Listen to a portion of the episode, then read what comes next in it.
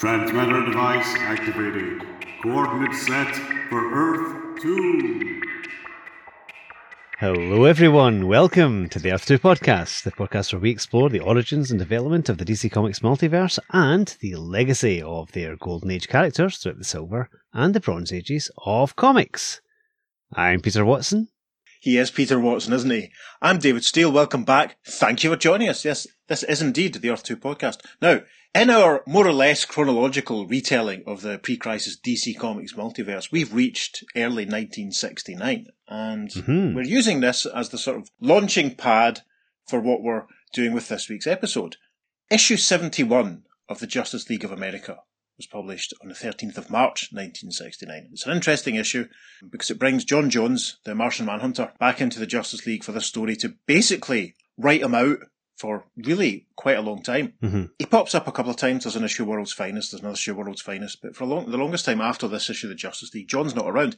And it comes at an interesting point because he's recently stopped co-starring in House of Mystery alongside Robbie Reed's Dial H for Hero, but I'm kind of getting ahead of myself there. We'll talk about that in a second. So we're using the publication of Just League of America issue 71 and the departure of J'onn J'onzz to do a couple of stories that are related to everyone's favourite Manhunter from Mars. Isn't that right, Pete? We certainly are. Awesome. I'm glad we agree. So, Pete, Yes. as is now sort of slightly tradition on the old E2 podcast, when did you first encounter, or what's your earliest memory of encountering J'onn J'onzz, the Martian Manhunter? I think it was when he was being reintroduced to JLA in the Martian War story, which was round about 220 something or other. I can't remember offhand. There was a, a multi part story there. Yes, there is a cover from that little sequence that I've picked out for some of the bonus content for this episode. So look out for that. Excellent. Yes. Oh, actually, no, there was, I think it was the world's finest story actually that was reprinted in a Superman pocketbook now that I suddenly think about it, which had J'onn J'onzz on Mars 2. yes. And Superman was there, and there was a different colour sun or something, and Superman only had limited powers. And I remember this dramatic pose of Superman with his hand up at his head, saying, I've only got, and he lists off some powers, and, and we all went, oh no, Superman's in trouble because he's he's only just slightly less invulnerable than he was. That's World's Finest 212, is that right? I'm not sure about the issue because I said I read it initially in, in a reprint. That period in the early 70s when it, it turned into Superman's team up book. Yes, uh huh. Yeah, we'll be doing a few of those, listeners. See if you can guess which issues of from that sequence that we're going to be doing. hmm What about yourself? Well, I was thinking about this, and I have a feeling it might be the same Superman annual that reprinted the the three part DC Comics Presents story that featured the Martian Manhunter, Supergirl, and the Spectre. A fantastic story that we'll definitely be covering. Yes, I mean we already obviously we talked about that before when we talked about when I first met the Spectre. I don't remember him being around too often in any of the JLA issues Mhm. that I had in the, the late seventies. I was mainly a Marvel zombie between 1985 and 1987, Yeah. but there were a few DC comics that I picked up in that period. Mhm. I would have seen a couple of issues of the Detroit area of Justice League, but also I bought and read as they were arriving the, the first six issues of the, the famous Jean Marc DeMatteis, Keith Giffen, and Kev Maguire Justice League. Of course, yes. Obviously, that series made a huge Uh huh. use of J'onn J'onzz. That's mainly when I think of him. Mhm. This is probably the point to mention that I'm almost caught up to date with the Bwahaha Justice League International podcast, so Oh, which great. obviously covers all those stories. I think Mhm. I'm about two episodes behind, so it's been listening to them over the last year or so. So Yeah. listeners, that's worth investigating. That's a lot of fun. Mhm. And obviously, J'onn went on to become one of the big hitters when Grant Morrison revived the Justice League in the, the 90s and Absolutely, yes. was obviously a member of the Justice League cartoon. Indeed, yes. Became quite visible, and he he's been used obviously in the CW and the Arrowverse and all that. And And Zack Snyder's Justice League as well. Yes, I was I was about to, to mention that, sadly. I think his modern continuity's got a bit sort of convoluted. I think he's been killed off two or three times in the 2000s and brought back and then killed off again. And so I've kind of lost track of what he's up to now. Yeah. When people talk about J'onn J'onzz, they often throw in the phrase the heart of the Justice League, but I I really don't give any credence to that because basically for the Bronze Age, he was missing Yes. from the lineup for way over 100 issues. Yeah. He was away and came back. He's not someone that's been there all the way through. There's that famous chess playing cover when it's him against Despero. Yes, I have it. 178, I think. Yeah, which I don't have, listeners, so you won't see that on Instagram next week. I do. But I think that this Heart of the Justice League thing comes from the way he was treated in the, the aforementioned Giffen DeMatteis sort of series. You know, he was I would entirely agree. Yes, because that was a good five years or so, pretty solidly. And then you know, Yeah. Jean Marc and Keith left, and then Jurgens and the guy that we don't talk about anymore took over the, the writing. Mhm. There was all that in- really interesting stuff with Bloodwynd. Do you remember all that? Of course, is he J'onn? Is he not J'onn? Oh, That was ah, fascinating. yes. But as I was saying, I've kind of lost track with them nowadays, which is a shame. I remember that when the, the new 52 was happening, they made him a member of Stormwatch. Yeah, I was really disappointed. And then, but they also had him in one of the other Justice League books. It's kind of strange, but I think he's a well loved and a popular character. Now, there's two stories we're doing today. Mhm. We're doing one story from J'onn's regular ongoing series in House of Mystery, but I'll tell you about that in a little while. But before that, we're doing a story from issue 78 of Batman. So this is good because it means Pete gets to do his Adam West voice again, because we've not had that for a long time. Excellent. Issue 78 of Batman published on the 19th of June 1953. Now, this is quite a well-known story. This isn't one of these myth-shattering, you know, hidden nuggets that we've dug out, like the, the Doom Patrol story from GI Combat, for example. This is, Sure. this is quite a well-known story, but it's worth doing because J'onn J'onzz, the character that we all know and love, he didn't appear properly until Detective Comics issue 225, which came out in September 1955. But this story we, we're doing today is from a couple of years before that, and it's very, very interesting. Pete, do you want to tell everyone about the cover to issue 78 of Batman? Yes, the cover is a lovely winter forest scene. We have Batman and Robin skiing downhill into a woodland area. There's a full moon in the background, take a drink, and we have a Mountie Yes. who looks like he's been shot, and there's a couple of, of ruffians who are wearing kind of like lumberjack almost outfits, and they're armed, and there's a horse running off in the background. Oh no. And there's a shield on the cover that says, featuring Batman of the Mounties. And that's not the story we're covering. no, it's not the story we're doing. I quite like it. Quite like it. We throw out these curveballs. quite frankly, oh, yes. several stories in this issue, Batman, but the one we are doing, well, we'll tell you about that in a second. The opening splash panel of this adventure that we're doing. Massive Batman with Robin, the Boy Wonder logo, and, and that little by Bob Kane side caption, which is a load of nonsense if you ask me. Yep. And it's a very interesting opening splash image because what we see is Batman, who appears to be wearing some kind of rocket pack, flying after a chap who has green skin, wearing a purple short outfit. He's purple mm-hmm. boots with little gold. The Buccaneer bits that you get on the Marvel guys in the 70s, they're gold. He's wearing yellow gloves. He's an X marked on his forehead. He's also wearing a rocket pack. But sort of overlooking them and attached to the opening scene setting caption box is another green skinned figure wearing shades and a big hat and a coat with a collar up and a scarf. What's going on with him, I wonder? And the massive opening caption box says, Across Gotham City there falls an alien sinister shadow from outside. The mysterious menace of a cryptic criminal who challenges Batman and Robin to a supreme struggle. And when the great detective duo fights crime that is really from out of this world, they need not only their own genius, but also the skillful help of the, The Manhunter, Manhunter from, from Mars. Mars. Wowza, how exciting. I must say that the green figure flying on this splash page looks like a cross between the Martian Manhunter and Adam Strange. Oh, that's not what I thought you were going to say. I thought you were going to comment on his mild resemblance to Dimension Man. Oh, he looks a bit like Dimension Man as well, yeah. But I would say, you know, it's almost like he's wearing half the costume of Adam Strange, yeah. I completely get what you're saying. And the sort of goggles that he's wearing make him look a bit Poindextery. It's like a Poindextery green child cosplaying as a cheap Adam Strange. if you can picture that, listeners. Picture that, Yes. if you will. Jake, show me a. Yes, it's been ages since we've done an old Batman story, so I'm quite looking forward to this. Yeah, this, me should, too. this should be a lot of fun. So the story proper begins. The caption for the first panel on page two says, The most formidable criminal ever to strike at Gotham City was known only by a name of mystery. Yes, we have a very helpful mise-en scene style signage hanging in the back of this panel that says Gotham Gun Company Incorporated. There's a couple of chaps there, obviously work there. There's one older man, white hair and his shirt sleeves, rolled up with a watch showing very interesting. And there's another guy in a blue pinstriped suit who's holding his hands up because another figure, who is a large bulky chap wearing an overcoat and shades and appears to have green skin and has a large white wide-brimmed hat on, is holding a gun at him. The guy in the blue pinstriped suit says, Yeah, you're that incredible new bandit! The stranger!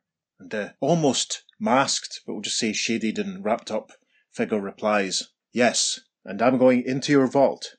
Nobody move. Caption for the next panel. But as the strange robber enters the vault, the clerk's foot presses a hidden button.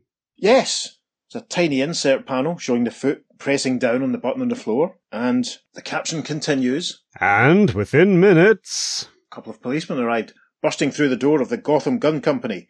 The first cop says, We heard the alarm. What is it? The, the stranger, replies the clerk. He's in our vault. Caption for panel three. Yet, when the armed policemen enter the vault. Yes, we see, well, there's lots of paper thrown about the floor. The cops look bemused.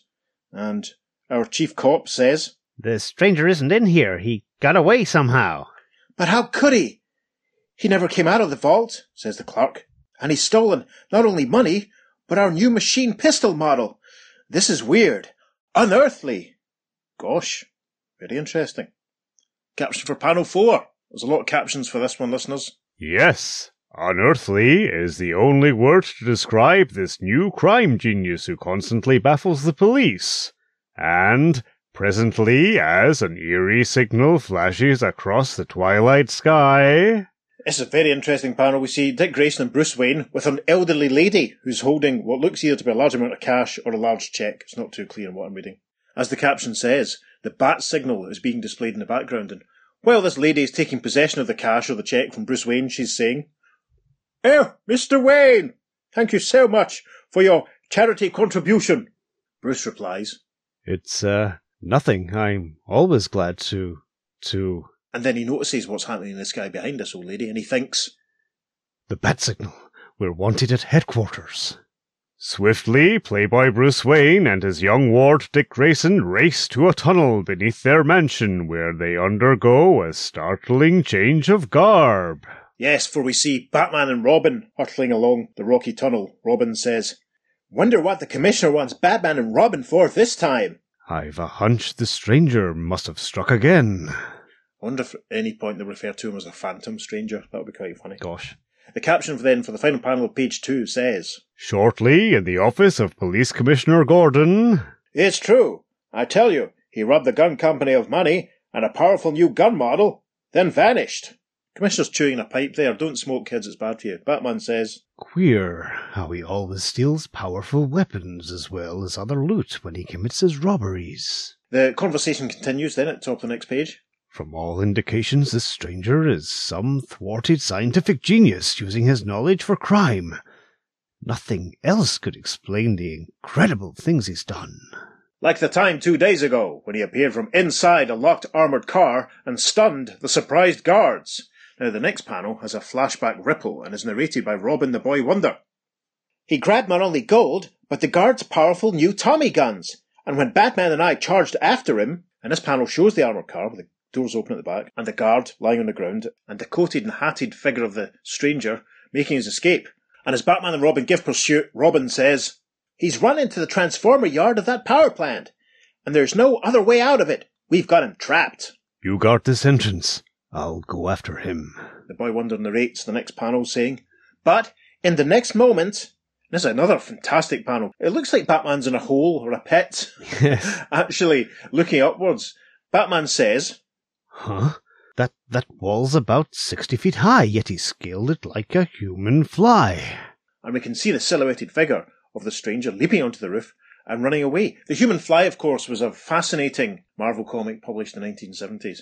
Maybe Mhm. when we finish the Earth 2 podcast and finished our Dial H for Hero podcast that we- we might do afterwards, maybe we'll do the Human Fly, or maybe someone else will. I think someone has done a human fly podcast. I would listen to that podcast. Going to investigate. I remember getting an issue of that comic when I was really when I was about twelve or thirteen in my in my initial Marvel zombie Yeah. phase and just being absolutely fascinated by it. Mm. But there was no internet in those days or anything to, to go and look up and Find anything find out. more information. So you just had to kind of take it that he was real. Anyway, back to the story. The rippling panel effect vanishes and we're back in Commissioner Gordon's office as Robin says, And that's only one of the stranger's amazing stunts. I know, says the Commissioner, and the man's incredible feats have us baffled. He must be caught. Hmm. If we knew who he was, it might help us trap him. He first appeared in a village up in the hills. Let's go there, Robin, and try to trace him back to his origin. Tremendous. And so, on a trail destined to lead them into a fantastic mystery, the two friends fly north in their batplane to a village high in the wooded hills. Yes, we don't see the Batplane, sadly. What we do see, though, is Batman and Robin in this nice wooded valley. We can see a general store in the background, but they're conversing with a man wearing a big, warm looking coat, and a big hat, and a big moustache.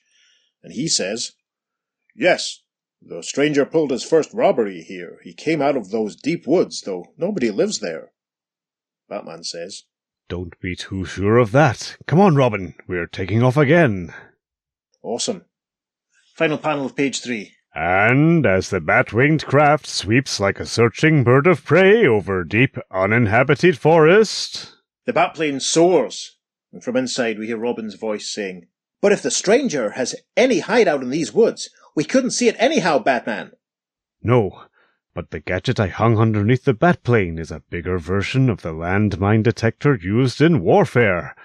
If he has a hidden base, it must contain metal, and this'll show it. In fact, look, it's recording something below us right now. Gosh. Top of page four now. Immediately, the caped crime busters land in a clearing, only to be greeted by a startling sight. Yes, in the middle of this wooded area, they've made a very, very interesting discovery.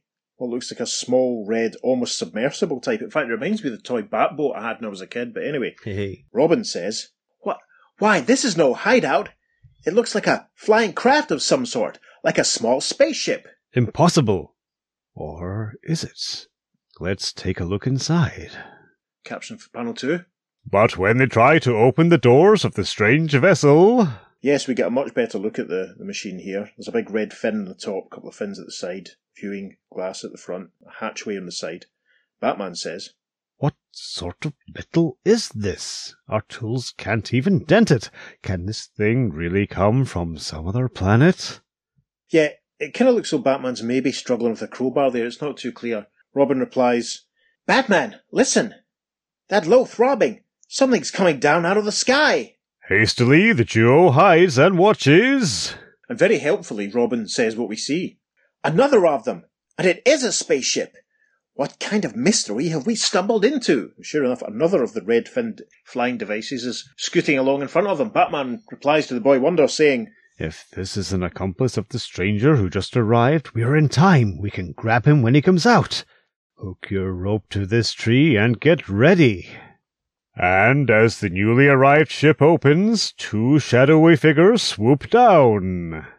A hatchway is open in this newly arrived space vehicle, and emerging from the machine is the green Adam Strange Martian Manhunter Poindexter guy who we described from the splash panel. As he steps out, Robin leaps from the top of the ship, by the looks of it, and grabs him by the shoulders, saying, Got him! Now, to Batman! He's not human!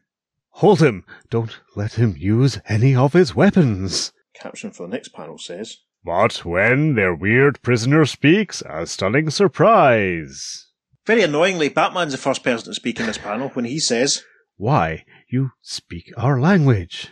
And the green goggle wearing figure says, yes, Batman, we Martians are quite familiar with your great career. You mean you're from Mars? says the boy wonder. Exactly. We've kept our scientific civilization secret from you Earth inhabitants because we want to keep our peaceful world unchanged. Only to pursue a dangerous Martian criminal have I, Roh Kar, first lawman of Mars, come to Earth. Gosh. So as we arrive at the top of page five, we're back into flashback territory as the new arrival, Roh Kar, narrates the next few panels. You see, our televisioscopes have long enabled us to watch events on Earth. It's an interesting panel. It puts me in mind of that Superboy story we did last year. Oh, yes, uh huh. There's a large piece of blue equipment. There's a large screen on it, which we can see Batman and Robin swinging along. Three Martians are standing watching them. And Roh Kar is one of the Martians, and he says, This Batman of Earth is surely the greatest lawman of the universe. And the second Martian says, You too are great, Roh Kar. But there is so little crime on Mars, you have small chance to prove it. Roh Kar's narration continues. Yes, we have little crime on peaceful Mars.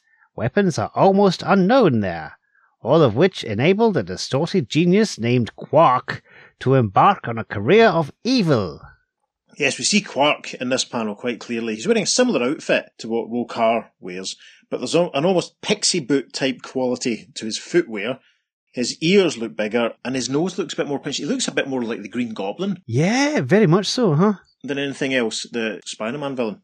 This panel shows Quark making his escape from a scene of Martian crime, and as he soars away using his rocket pack, he taunts his victim, saying, Ha ha! The invisibility belt I stole made it easy to rob that merchant, and with this personal flight jet unit, I can get away fast. Now, the man who runs the establishment, he is yelling, Roh Kar, that robber is escaping! very helpfully, Roh Kar, who we immediately can recognise because of the, the X on his on his hat, his helmet, his mask, he is saying, Don't worry, I'll catch up with him. The next panel is a wide shot of a vast red Martian landscape, and the narration continues saying, I followed Quark's evil trail all across our desert world to the southern canal cities. Yeah, the canal appears to be a kind of big black waterway, very dark looking water, very scary. There's a, a city in the background that looks like the Dalek city from the first story they appeared in in Doctor Who, which is fascinating. Yes. And there's a little boat, it looks like parked on a little beach, and there's two small stick figures, one of whom appears to be Roh Kar, and one of whom is probably someone else. Now, the someone else is saying, Yes, Quark went toward the Space Research Center. He appears to be gesturing, and Roh Kar's small tiny matchstick figure replies, I knew I'd overtake him. I'll soon have him. Now, narration continues in the next panel. But Quark, desperately seeking to evade capture, had used his stolen scientific instruments to break into the research center and. Yes, we're inside the, the research centre in this panel, and we can see lots of tall, elaborate buildings in the background. They look like mosque temple buildings, actually, to be honest. In the foreground, there's a bespectacled, mustachioed, green skinned Martian figure Mhm. who looks very much like Gary, who works in Forbidden Planet Glasgow. yes. Who looks very much like Dan DiDio, formerly of DC Comics, and, and he very helpfully points out what's going on. He stole one of our secret experimental spaceships and has taken off. And we can see almost like an orange paper aeroplane, really, in this panel. It looks Yeah. like the way it's, it's drawn, but it's the same style of ship that we saw Batman and Robin investigating earlier. It's flying off with leaving a cloud of smoke behind, and Roh Kar observes this and says, Quick, make ready another ship as soon as possible. He must be heading for Earth, the only other planet with an atmosphere similar to ours. It's a return to Earth in this next panel. Roh Kar is saying to Batman, My detection instruments finally led me here to Quark's hidden ship. He must be caught before he uses Martian science to commit crime on Earth. Batman replies, He's already doing so. This explains those incredible crimes. The stranger must be Quark. Well, together we should be able to catch him. I quite like the next panel. It's a close up of the gloved hands of, of Roh Kar and Batman as they shake hands, and Roh Kar says, To work with the great Batman on a case will be an honor, but it must be kept secret. We don't want Earth people to learn of our Martian civilization yet. I always cooperate with legal authority, and you're the lawman of Mars. I agree. The final panel, page five, shows Roh Kar. Well, he's come over all a quiver. He falls back against the spaceship, saying, I will have to be careful though. The the rich oxygen of Earth's atmosphere makes me dizzy after the thin air of desert Mars. A concerned Batman leans forward and says, Yes, but if you breathe lightly till you get used to the changed air, you'll be all right. Fantastic. Top of page six now, caption for the first panel there says, Then, as the Martian sleuth brings forth his mass of scientific detection devices, Yes, you see the- again the very Poindextery looking Roh Kar standing in the doorway of his spaceship holding a bag full of gubbins, and he says to Batman, We'll take these things with us in your bat plane, and I'll leave my own ship here, locked. Bats replies. good idea. We'll help you load them into the Batplane. Panel two then. So, leaving the locked spaceships hidden, the most unusual trio of detectives in history soon fly south toward Gotham City. So there's a cracking shot of the Batplane scooting through the air. We hear Batman's voice as he says, Locating Quark won't be easy. The only lead we have is that he always seems to steal weapons along with his other loot. Yes, he always takes things to use for future crimes, but this human compass will lead us to him, Batman. A human compass. Wow, that's exciting. The human compass. Close friend of the human bomb Mhm. and the human torch. Yes. Coming soon from Davy and Pizzi Comics. Now, the next panel is a fascinating one. It's an insert panel of this aforementioned compass. And we get an inset shot of Roh Kar explaining how it works. You see, every human brain radiates a faint electric wave, and brain waves, like fingerprints, are never the same in different people. This compass is tuned to Quark's wave and is now pointing directly toward him. Gosh! Another inset panel of Robin has the boy wonder exclaiming, Wow! You Martians sure have some terrific sleuthing gadgets! And as the amazing instrument leads them toward the heart of the city, He has a great shot of the bat plane flying overhead. From inside the airplane, we hear Roh Kar saying, Quark must be here. What building is this? Science Hall Roh Kar, where the Scientific Society is holding its annual convention right now. There are always scientific exhibits on its balcony at this time, and that's what Quark's probably after. We reach the bottom of page six now. Caption for the next panel says, Moments later, as scientists listen to a learned address, unaware of the drama taking place on the broad balcony above them. Yes, this looks like a massive auditorium. We're standing on a stage with a figure who looks like, kind of reminds me of Abraham Lincoln wearing a an evening coat and striped trousers. Mm-hmm. Fascinatingly, there's a big sign behind him that says "Lecture on Life on Mars." Gosh. so he's either talking about the the popular 2000s police series starring John Sim, or he's talking about the very famous David Bowie song, or maybe he's talking about something else entirely. But anyway, this figure is standing with his finger in the air. The audience are obviously rapt as he's saying, My lecture tonight is entitled, Is There Life on Mars? I intend to prove, scientifically, that life on Mars is impossible. And in this next panel, at the bottom of page six, you see that second line of dialogue from him. We're way, way up in the gods of the theatre with Batman and Robin and Roh Kar. Um, a couple of boxes open in front of them. Robin is looking into one of these boxes and saying, Look! Those cases marked new radium isotopes and super anesthetic gas have been looted. But Quark isn't here. And while they're all looking into these boxes in this same panel, we see that suddenly Roh Kar's human compass flies from his hand and with a crash gets smashed on the ground. Roh Kar very quickly says, He is here, wearing a Martian invisibility halo. He just smashed my human compass.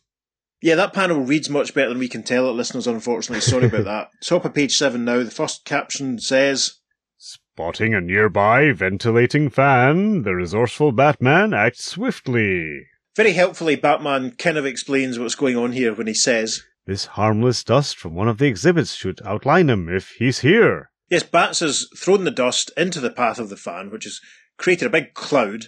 And what we can see looming behind Robin and Roh Kar is the hatted and overcoated figure of Quark the Stranger. The boy wonder cries, There he is! Look out, Roh Kar! Caption for the next panel. And as dust makes an unseen figure vaguely visible, the boy wonder leaps to save the Martian manhunter.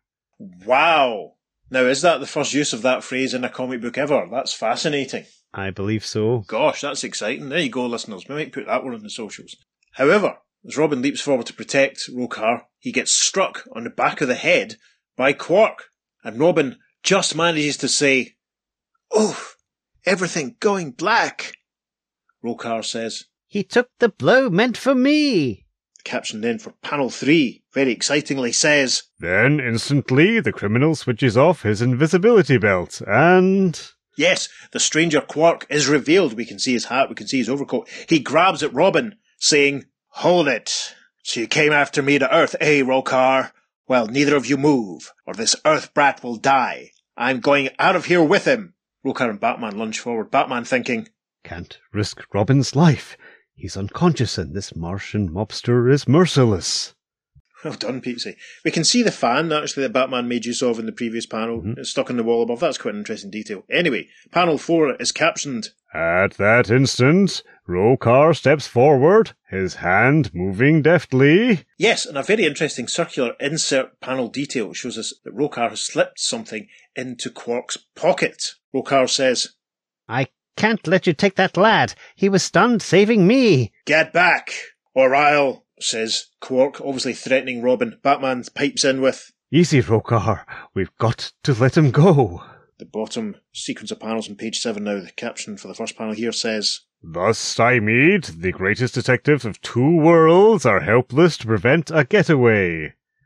Detectives of Two Worlds. Ooh, that's interesting, isn't it? This panel shows a very large, fancy yellow car, and Quark has taken Robin, got into it, and he's driving off, saying, Ha ha! This is a real triumph, defeating both the Lawman of Mars and Batman of Earth together. While up on the roof, A very moody panel here. See a full moon looming in the background as the silhouettes of Batman and Roh Kar stand on the, the roof of the science hall. Batman is saying, We don't know where he's gone, and we can't search for him in the Batplane because he'll kill Robin on the spot if he saw us coming after him. Perhaps we can trace where he's gone with the aid of Martian science and your Earth knowledge. Look. In the first panel of page 8 shows that Roh Kar has produced a handheld device of some kind, and he continues saying, Unseen by Quork, I dropped an ear into his pocket. It's a tiny Martian detective phone device which broadcasts every sound around it to this receiver. Batman looks very thoughtful, and he exclaims, Amazing. Let's see what we can hear from it. Now, the next panel is very interesting. There's a sort of insert of the pocket of Quork, which is captioned.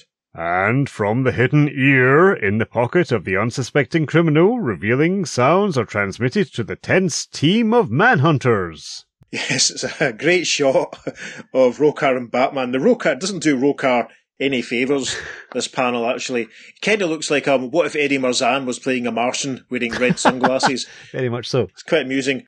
Roh Kar's holding up his little receiver device and he's saying, I can make nothing of the sounds I hear. Batman says, I can. That's the sound of tugboat whistles, which means they're crossing a bridge, and those locomotive noises mean railway tracks. He must be driving across West Bridge. Fantastic. The caption for the next panel. With each passing sound, Batman's quick mind registers a new location. And this panel shows his point of view from above the Batplane. Batman's on his knees, scrabbling away on a map. Roh Kar is listening away, and Roh Kar says, Now his car motor is labouring uphill, and there's a loud sound of machinery crushing rock. The Dark Knight replies, The rock quarry on Granite Hill. That's where they are, and beyond it, on that same road, is the testing range used by the company that makes guided missile bombs. Good grief! They're both on their feet in the next panel. Batman's saying, He's always stolen powerful weapons and must be planning to grab some of those missile bombs now. But if he sees the bat plane coming after him, he'll finish Robin. Roh Kar replies, We can get there without being seen using these personal jet flight units. Quick, strap one on. I'll show you how to operate it. Roh Kar is holding up. They just basically look like three little cylinders with straps on them, just Mhm. attached. So this is obviously leading up to what we saw in the opening splash panel.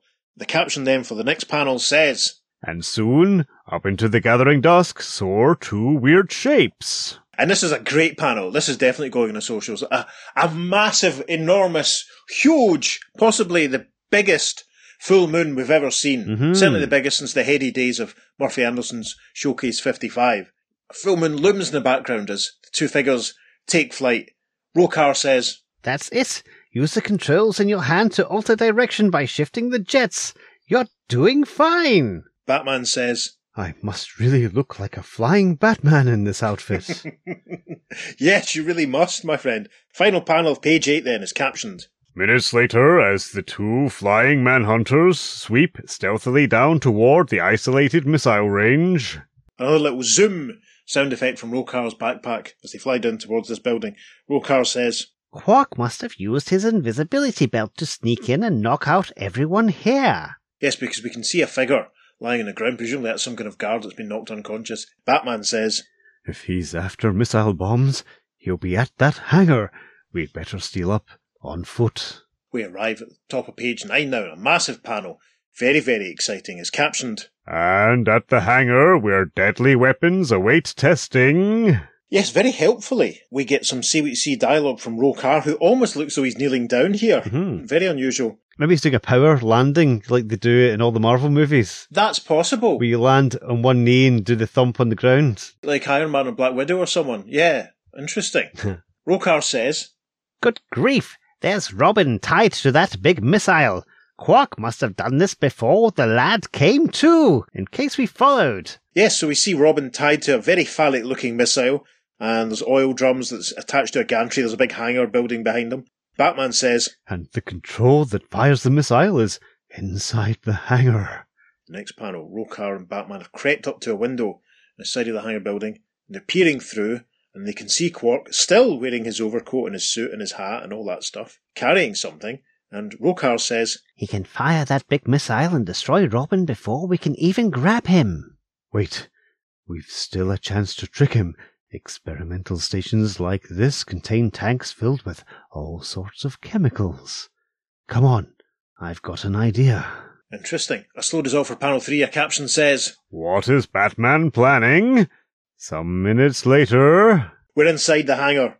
We see the stranger Quork still wearing his coat and his suit, standing next to a big fancy bit of equipment. What looks like a pile of missiles or other bombs on the other side of the equipment. Batman, Roh Kar entering. Quork says, So you did follow.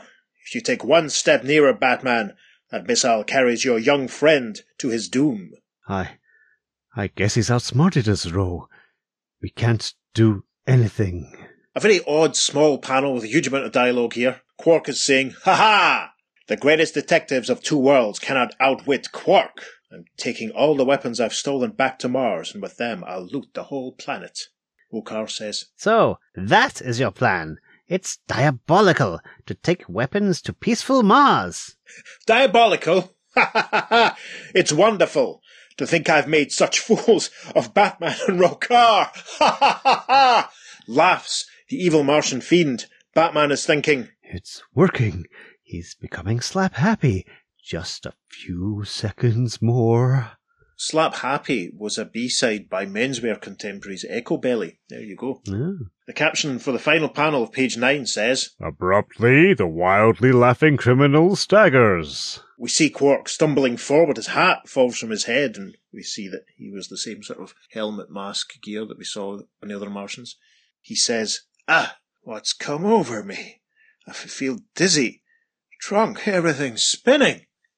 Batman moves forward saying, Just as I hoped, pure oxygen is pouring in through the window from a tank I'd set up there and causing you oxygen intoxication. Gosh, that's clever, Batman. Your Martian lungs can't stand so much oxygen, and that gives me my chance. And we arrive on the final page of the story now, as Roh Kar says, Your trick worked, Batman. I breathed only in little gasps as you instructed, and I wasn't affected, but it dizzied Quork long enough.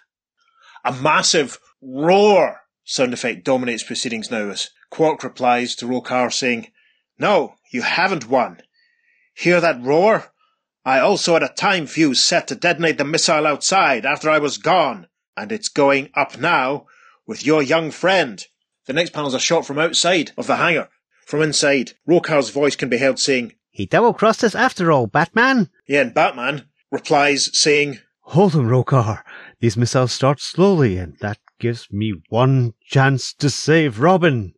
And as the deadly missile roars majestically upward, a jet powered human form streaks beside it. Yes, we hear the roar of the massive engines of the, the rocket as it soars through the sky. We see, see Robin tied to it. Batman and his jetpack fly up alongside. The boy wonder cries, Batman, save yourself. No chance for me. If you go, we go together, Robin. I've got you loose now, and my jet unit can let us both down safely. Phew.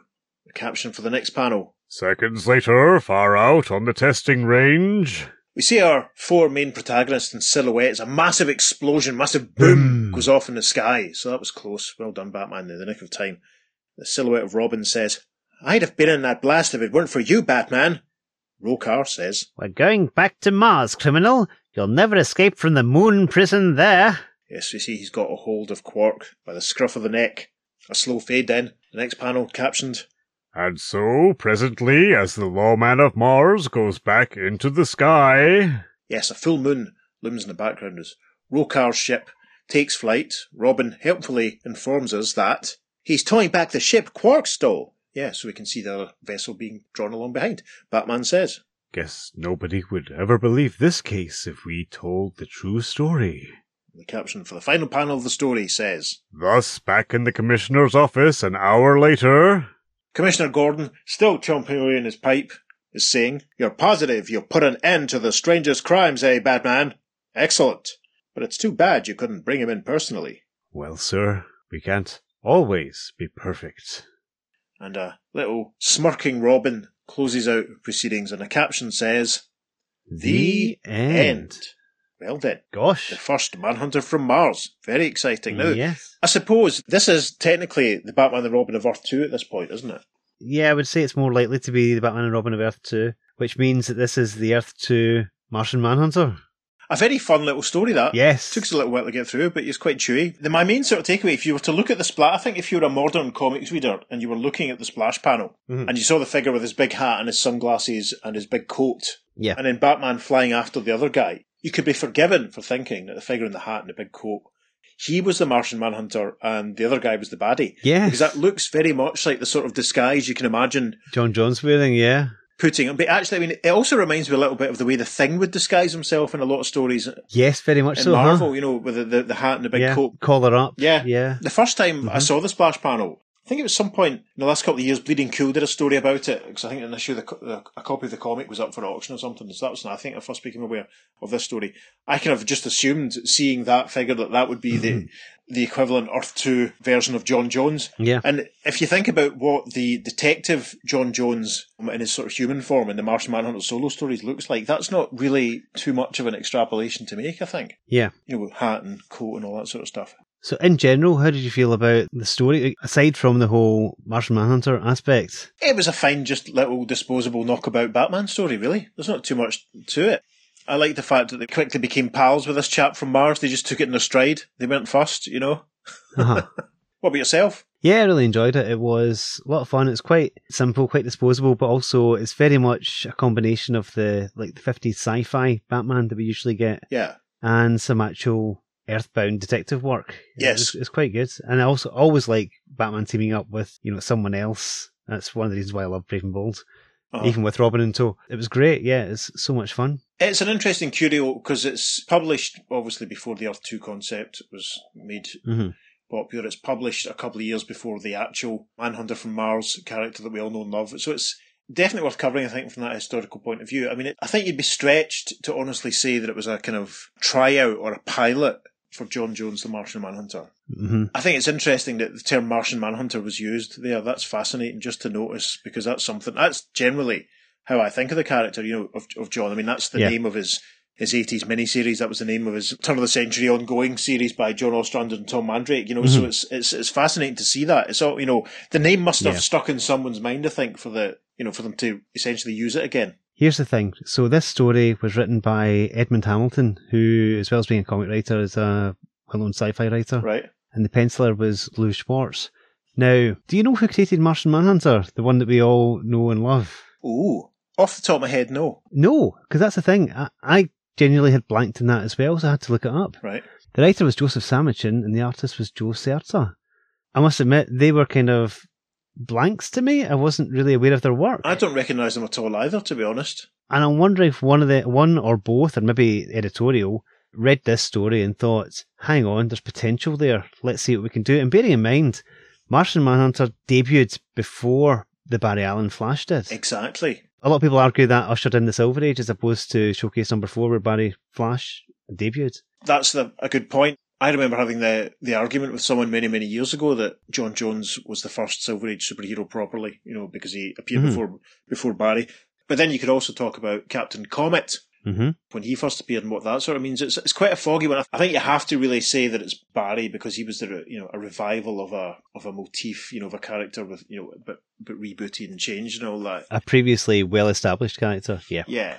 It is significant, and it's definitely worth pointing out that J'onn J'onzz does precede him. Mhm. Did you read the miniseries Martian Manhunter: American Secrets when it came out in the nineties? Uh, yes, I did, but I've not read it since.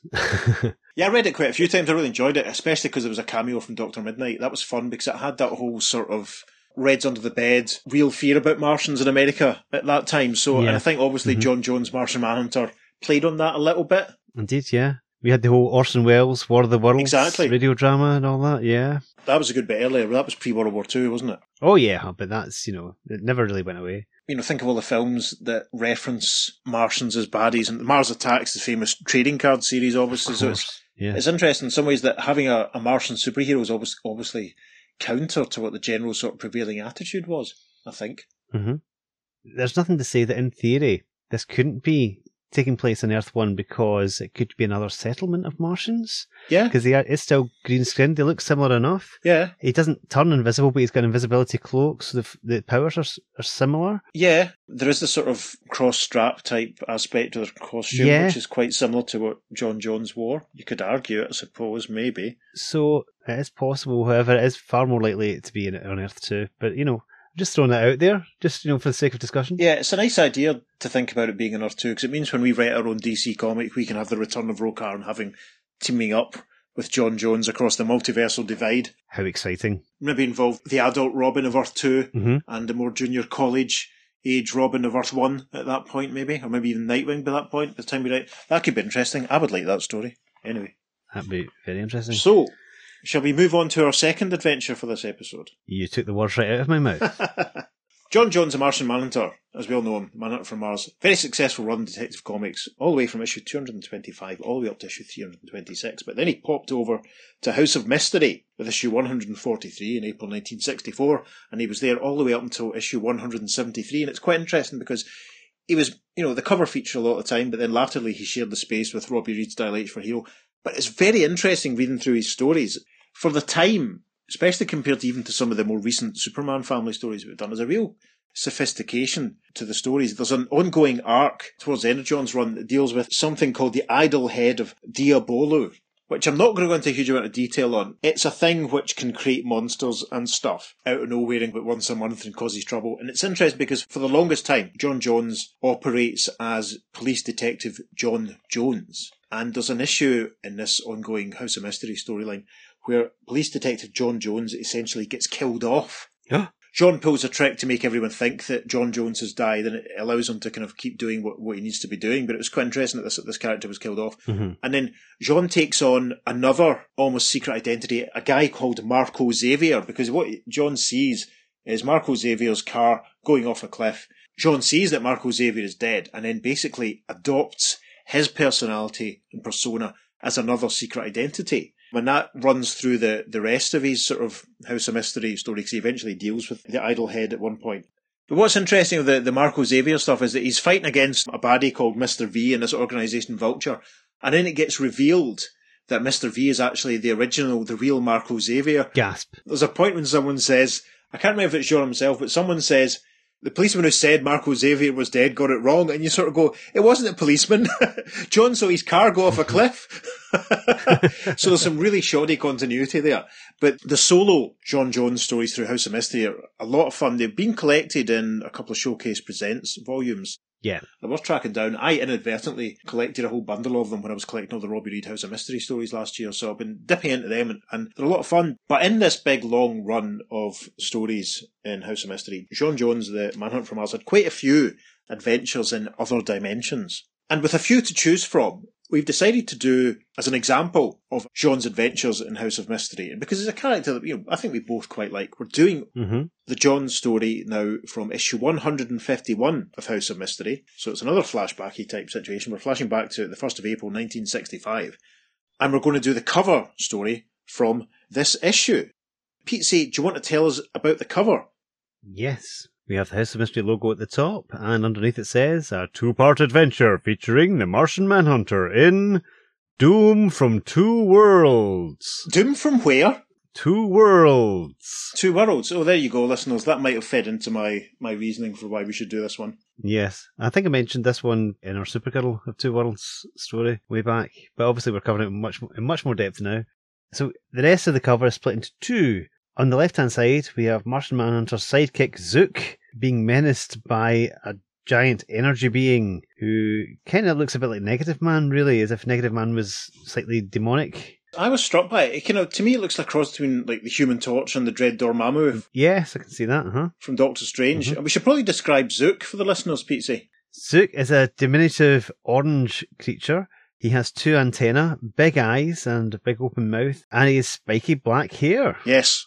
No, and Zook is looking at this being and thinking, Another evil menace from the Diabolu head, and Manhunter has disappeared.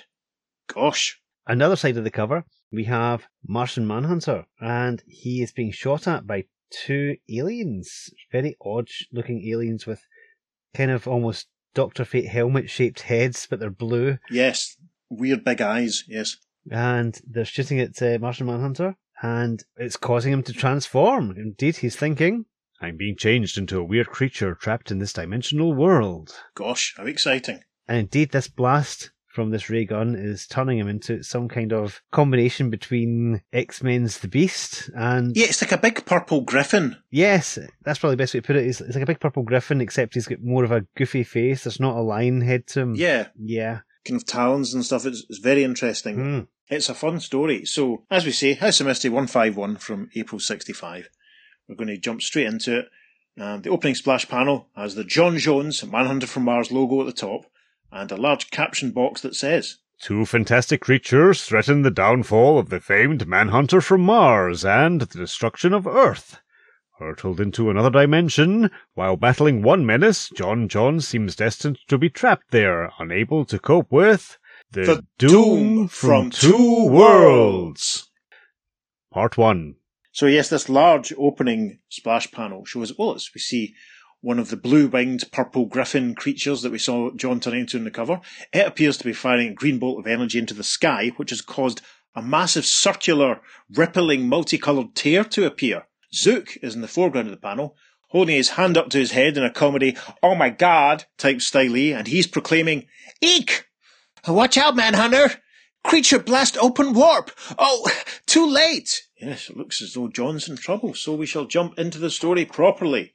The caption for the first panel on page two says, On a remote beach, Zook, J'onn J'onzz's other dimensional ally, worriedly searches the area. This is a very serene looking situation. I quite like to go there on my summer holidays, listeners. Trees by the water and lots of rocks. Looks very nice. Zook looks perplexed and thinks, Where's Manhunter? He knew full moon coming tonight. An idol head of Diabolu will open. Yes, this is what happens. The idol head of Diabolu sort of splits open and weird stuff happens, listeners. That's really all you need to know, but I would strongly encourage you to seek these stories out because they're fantastic just the sense of the ongoing narrative and the threat and the variety of the of the monsters and scary stuff that goes on for the time they're grossly overlooked, I think. Anyway, caption for panel two says Suddenly, a very moody looking, unshaven, dark haired man in a white t shirt and brown trousers has appeared behind Zook and he says any sign of that idol head, Zook? Zook's head swirls round as he sees this figure, and he thinks, Eek! Who he? As if in answer to the unspoken question, Yeah, and in a very Doomlord type transition, this moody looking beachcomber guy transforms into the more familiar figure of J'onn J'onzz, the Martian Manhunter. Zook proclaims, Manhunter! And J'onn replies, Had you worried, didn't I, Zook? There's not much time left. the next panel we see J'onn pointing out to sea, and very helpfully he says, I'm afraid we've failed. I've seen no sign of that evil Diabolu head, and the full moon is coming up. Yes, take a drink, listeners. There we go. Very moody panel, actually, with him standing on the beach and in deep shadow as the moon starts to appear over the ocean. Caption of the final panel of page two. At that moment, an ominous shadow is cast across the beach, and the sound of loud flapping is heard as. Yes, bearing down from the sky, it's the tusked, clawed, blue winged, purple griffin type creature that we saw on the cover and in the splash panel. Zook and J'onn J'onzz see him. Zook exclaims, Eek! Look, Manhunter! Evil from Idlehead come ahead of schedule, even before full moon out! Caption for the first panel on page three. Without warning, the strange creature strikes. Yeah, it's almost like a burst of red energy comes from its head, strikes the ground with a crash. Zook jumps out the way, crying, Eek! J'onn thinks, Great cosmic clouds, that creature sure has an evil eye. Yeah, that's obviously where it seems to be coming from. Caption for panel two says, As the creature swoops down on its helpless target, Yes, the creature zooms down towards Zook, who's down on the ground looking behind him, and he cries, Help, Manhunter! J'onn grabs a massive boulder, thinking, Zook tripped. There's no time to lose. Martian muscles bulge, and the manhunter's aim is unerring as. Yes, very helpfully. J'onn throws the boulder at the precise time that the Blue Griffin guy fires his deadly beam, and with a crunch, the boulder explodes, giving Zook time to get free. The caption for the next panel says, The throw is followed by a mighty leap. And Zook cries, Go get him, Manhunter! As J'onn leaps up into the sky towards the Blue Griffin. And a mighty blow. J'onn strikes a left hook, and with a roar, the blue creature goes flying. Caption for the first panel on page four. But next instant, From the creature's other eye, it must be said, a bolt of green energy strikes the sky behind the Martian Manhunter, and there's a massive rip sound effect as a tear appears in the sky, and a whirling kaleidoscope of blue and red and yellow appears. Zook cries from the ground, Manhunter, watch out! Warp and space open up! Caption for panel two, though. But Zook's warning comes too late as J'onn is drawn into the kaleidoscopic, swirling mess in the sky. The blue griffin creature flies up towards Zook, grabs his head and cries, Come back, Manhunter! Come back! Creature after you! but little Zook's cries are in vain. Yes, as a full moon looms in the background, the blue winged creature flies towards the sky warp. Zook stands on the beach and thinks, For, for first time, evil of Diabolu has, has defeated Manhunter. Meanwhile, J'onn is falling through a stream of red, blue, green, yellow rings against a dark black background, and he thinks, I I seem to be in some other dimensional world. suddenly, through the kaleidoscopic colour mess in the sky, the blue winged griffin follows after him, and from its right eye shoots a burst of red energy which strikes J'onn with a crash. J'onn thinks, That creature is still after me, and that beam of his sure packs a mighty wallop. It would pulverize anyone but me. okay, we arrive on page five. deftly ducking under another red beam blast, the Martian Marvel swiftly hurtles beneath the confused creature and. So J'onn zooms forward as the beast's energy blast strikes the ground. J'onn grabs the winged griffin guy by the feet, starts twirling him around, thinking, It's time I knocked the wind out of you. capture for panel two. Then, letting go, Yes, with a crash, predictably, the blue griffin guy collides with the ground. to Manhunter's astonishment, however, Yes, the creature's back on its feet. It blasts another bolt of red energy with a crack that strikes the ground behind J'onn, who thinks. There's still plenty of fight in that creature.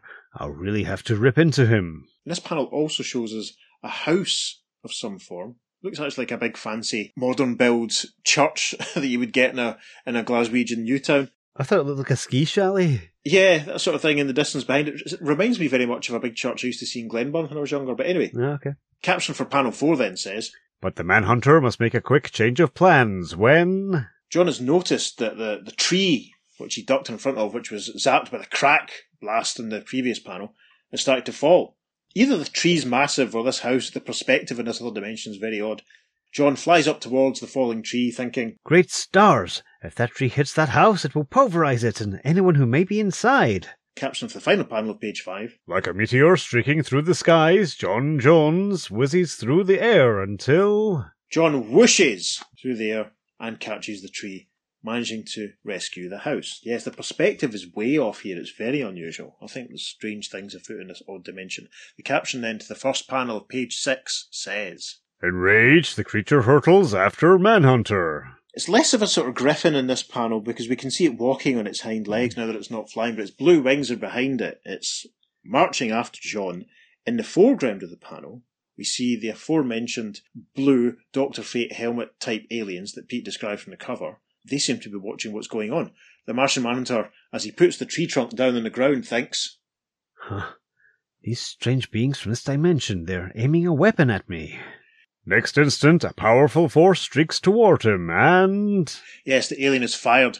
There's a bzzzt sound effect as J'onn gets struck with a bolt of pink energy. He recoils, thinking, Great cosmic clouds, what's hitting me? and then the caption for the next panel says, An unknown power seizes the hapless Martian as. Something odd happens. J'onn thinks, I, I'm being transformed into, into a, a creature, the same kind that's attacking me. Yes, and just like we saw on the cover, J'onn has been transformed into the purple skinned, tusked, wide eyed, blue winged, scary monster. He gets a close up in the next panel as he thinks, And I, I can't seem to use my powers to change back to my own identity. uh oh. Caption then for the final panel, page six says, Suddenly, a near splitting blast fills the air, and. There's a massive crash as the creature that J'onn was just fighting against has caught up to him and fired its right eye red beam at him. It strikes J'onn's new wing. J'onn thinks, I may as well put my creature powers to work.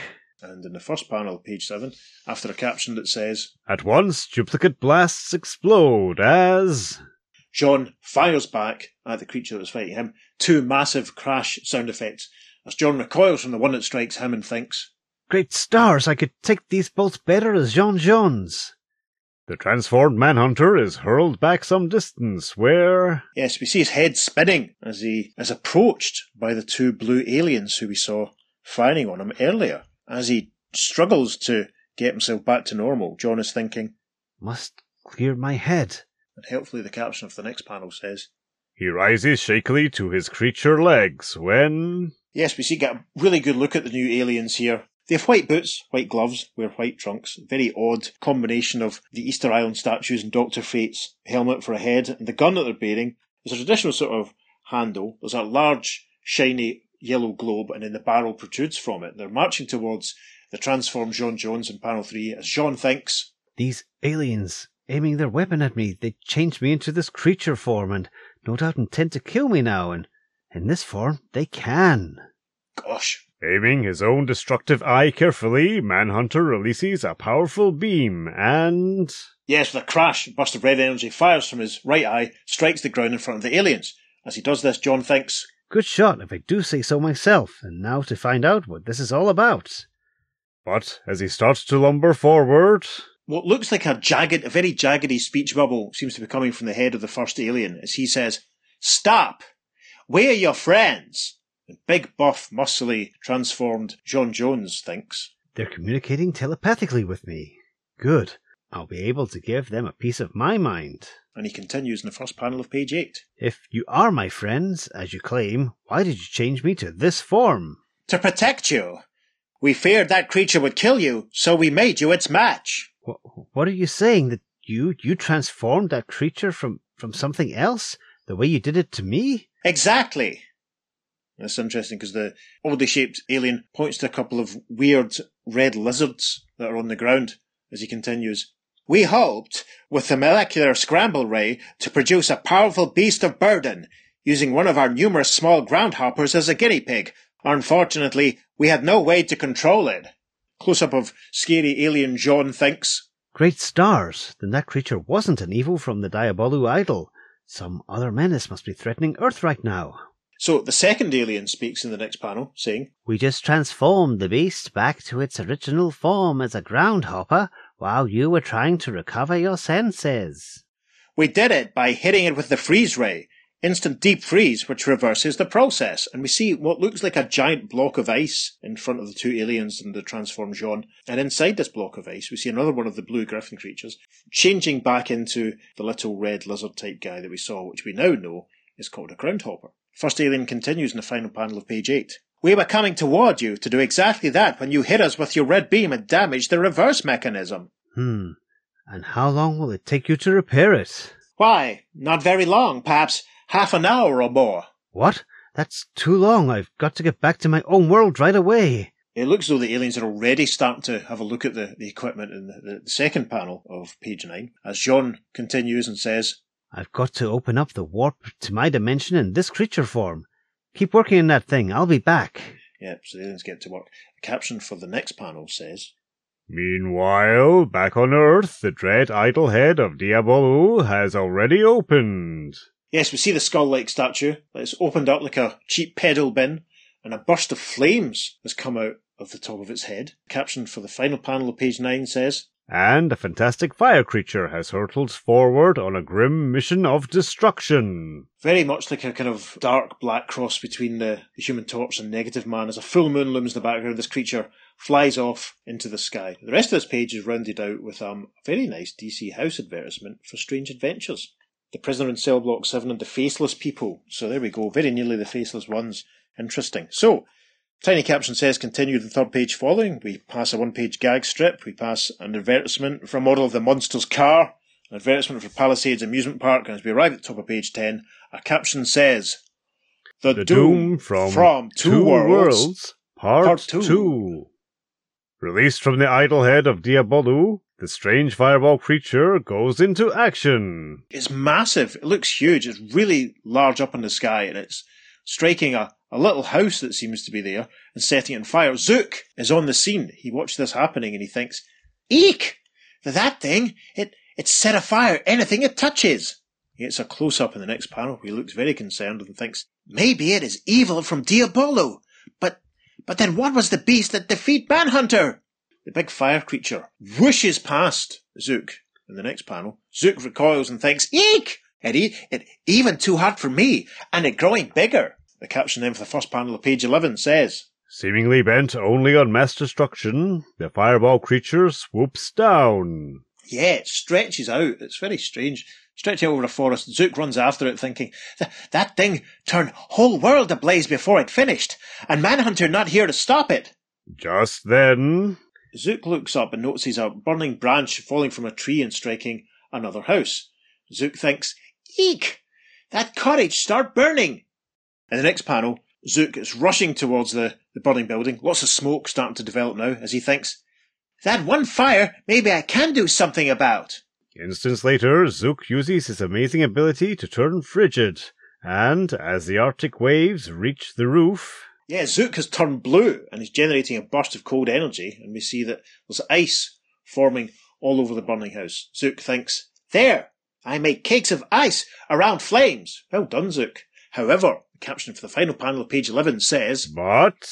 Yes, we can see that the fire has taken hold. And the woods are on fire. Zook, still tinted blue, thinks, Not even I can put out a, a whole forest fire. Oh, dearie me. So, the first panel of page 12 is captioned. Suddenly, an ear splitting crack fills the air as. A massive boom sound effect fills the air as another circular, kaleidoscopically colourful dimensional warp appears. A winged purple and blue creature flies through, and Zook thinks, Oh no! That other creature back again! Double trouble! And as the creature hurtles through the warp, Zook starts to leg it as the blue winged creature flies after him, and the blue winged creature is thinking, Poor Zook, he thinks I'm the other creature he saw chasing me through the warp, and, in this form, I can't speak to him. But wait, maybe I can. Caption for panel three. Aiming his eyes at a near distant hillside, J'onn J'onzz begins blasting red beams at his target. That caption very helpfully describes what's going on. Zook exclaims, Ha! as the red beams strike the hillside, and the words Zook, take it, start to appear. As the amazing message is completed, Yes, another blast strikes the hillside, and the words are fully revealed as Zook, take it easy. Zook himself cries, Manhunter! Second time you fool me, but hurry! Change back! Terrible thing happen! Fireball creature come out of Diabolu and. And we're interrupted from Zook's cries here as J'onn thinks. He doesn't realize I can't transform back to my own identity. Gosh. Caption for the final panel of page 12. Just then. Yes, the big scary fire creature zooms past, flies overhead. J'onn can see it and he thinks, Great cosmic clouds. So that's the present the idol head of Diabolu gave us this month. So we arrive at the top of page 13. The caption of the first panel says, Flapping his powerful creature wings, Manhunter catapults himself to within range of the enemy and.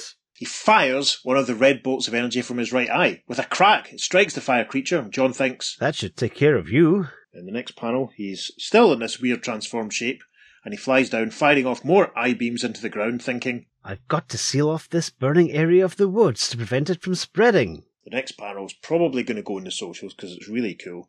It's a nice montage of him flying above the fire line, blasting with his red eye beam, striking the ground with a crack, crack, crack, as he thinks. That should end the danger. And now to let Zook know I must return to the other dimension. Caption, however, for panel 4 says, But before he can carry out his plan. Uh oh, J'onn thinks. Great suns, that fireball creature is hard to beat. Yes, because the fire creature has come back. It's flying up in front of J'onn. The caption for the final panel of page 13 says, Once again, a mighty blast from his eye, but. There's another burst of right eye red energy and another crack sound effect, and yeah, the fireball creature goes swirling away, but J'onn thinks, Oh no, all I'm doing is hurling it back where it can set off fresh fires. Th- there's no way to stop it. Things are not looking good. The first caption to page 14 says, Racking his brain for an answer, Manhunter suddenly hits upon a daring plan. J'onn's not going to share us his full details of his plan just yet, but he does think, But first I'll have to get that fireball nightmare into the other dimension. Yes, so J'onn, picking up on what the other creature did earlier on, fires a burst of green energy from his left eye. There's a boom in the sky as another colourful dimensional warp opens behind the fire creature and draws it in. The caption for panel two. Next instant, Yes, the fire creature is being drawn into the dimensional warp. J'onn, still in his transformed shape, flies after it thinking, Must follow it in before the warp closes. and then with a plop sound effect in the next panel, that's what happens. The dimensional warp closes, Zook is left behind, and he thinks, There go Manhunter back again! What, what going on? It's a shame he's not looking at the camera for that, actually. That'd be quite effective. Caption for panel four. meanwhile, in the other dimension, The colourful warp has opened in the other dimension, and the fire creature has emerged. The two aliens who we met earlier on are standing there, and the first alien cries, What is that? the awesome answer comes next instant. Yes, the creature looks enormous in this panel. It's looming over some of the alien cities, and it looks like it's going to set them on fire. The alien cries, It, it will burn our world to cinders! Gosh! We arrive at the top of page 15. The caption for the first panel says, But next moment, an urgent thought is received telepathically as. Transformed J'onn flies down towards the two aliens and he thinks, That device of yours, is it repaired? and the first alien replies, Yes, here, it's all set for the reverse ray, but, but, Without pausing to explain, Manhunter swoops down and. He grabs the gun, flies off. We see the flame creature looming up before him. The alien cries, That, that fire creature!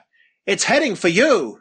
Manhunter takes swift aim and. Fires the gun with a massive psst sound effect. A burst of blue electrical energy surrounds the creature. Then. And we see that the fire creature is now trapped within a large block of ice, just like we saw earlier on in the story. Manhunter stands on the ground and he thinks, I guess a ray 25,000 degrees below zero can put out almost any fire, or fire creature. He turns to the blue aliens, uh, in the final panel of page 15, hands them the weapon and says, And now, friends, if you will, kindly change me back to my original identity. and the alien replies, gladly. So we arrive at the top of page 16. And so in panel 1, we see the alien firing its weapon and it says, I don't know what good this will do. But we see J'onn inside the big ice cube effect, transforming back from the purple creature of blue wings to his normal form of the green skinned, blue caped, familiar J'onn J'onzz, Manhunter from Mars. The caption for panel 2 says, Shortly. J'onn is marching towards the two aliens. One of the aliens says, Only the creature had the power to open the warp into your world. How will you return to your own dimension? J'onn replies, By changing back to the creature myself. It's a little power of my own I didn't have time to tell you about before. And before their startled eyes. He's changed himself back into the creature. And sure enough, J'onn morphs into the purple creature with the tusks and the blue wings, saying, Yes, but this way I have the power to become myself when I return to my world. and the final caption of the final panel says, And before long. We're back in our own dimension. There's a colourful kaleidoscope whirl in the sky as a purple creature emerges from it and then transforms back into the familiar shape of the Manhunter from Mars. Zook is there to, to greet him and delightfully cries, I sure be glad to see you again, Manhunter, as you.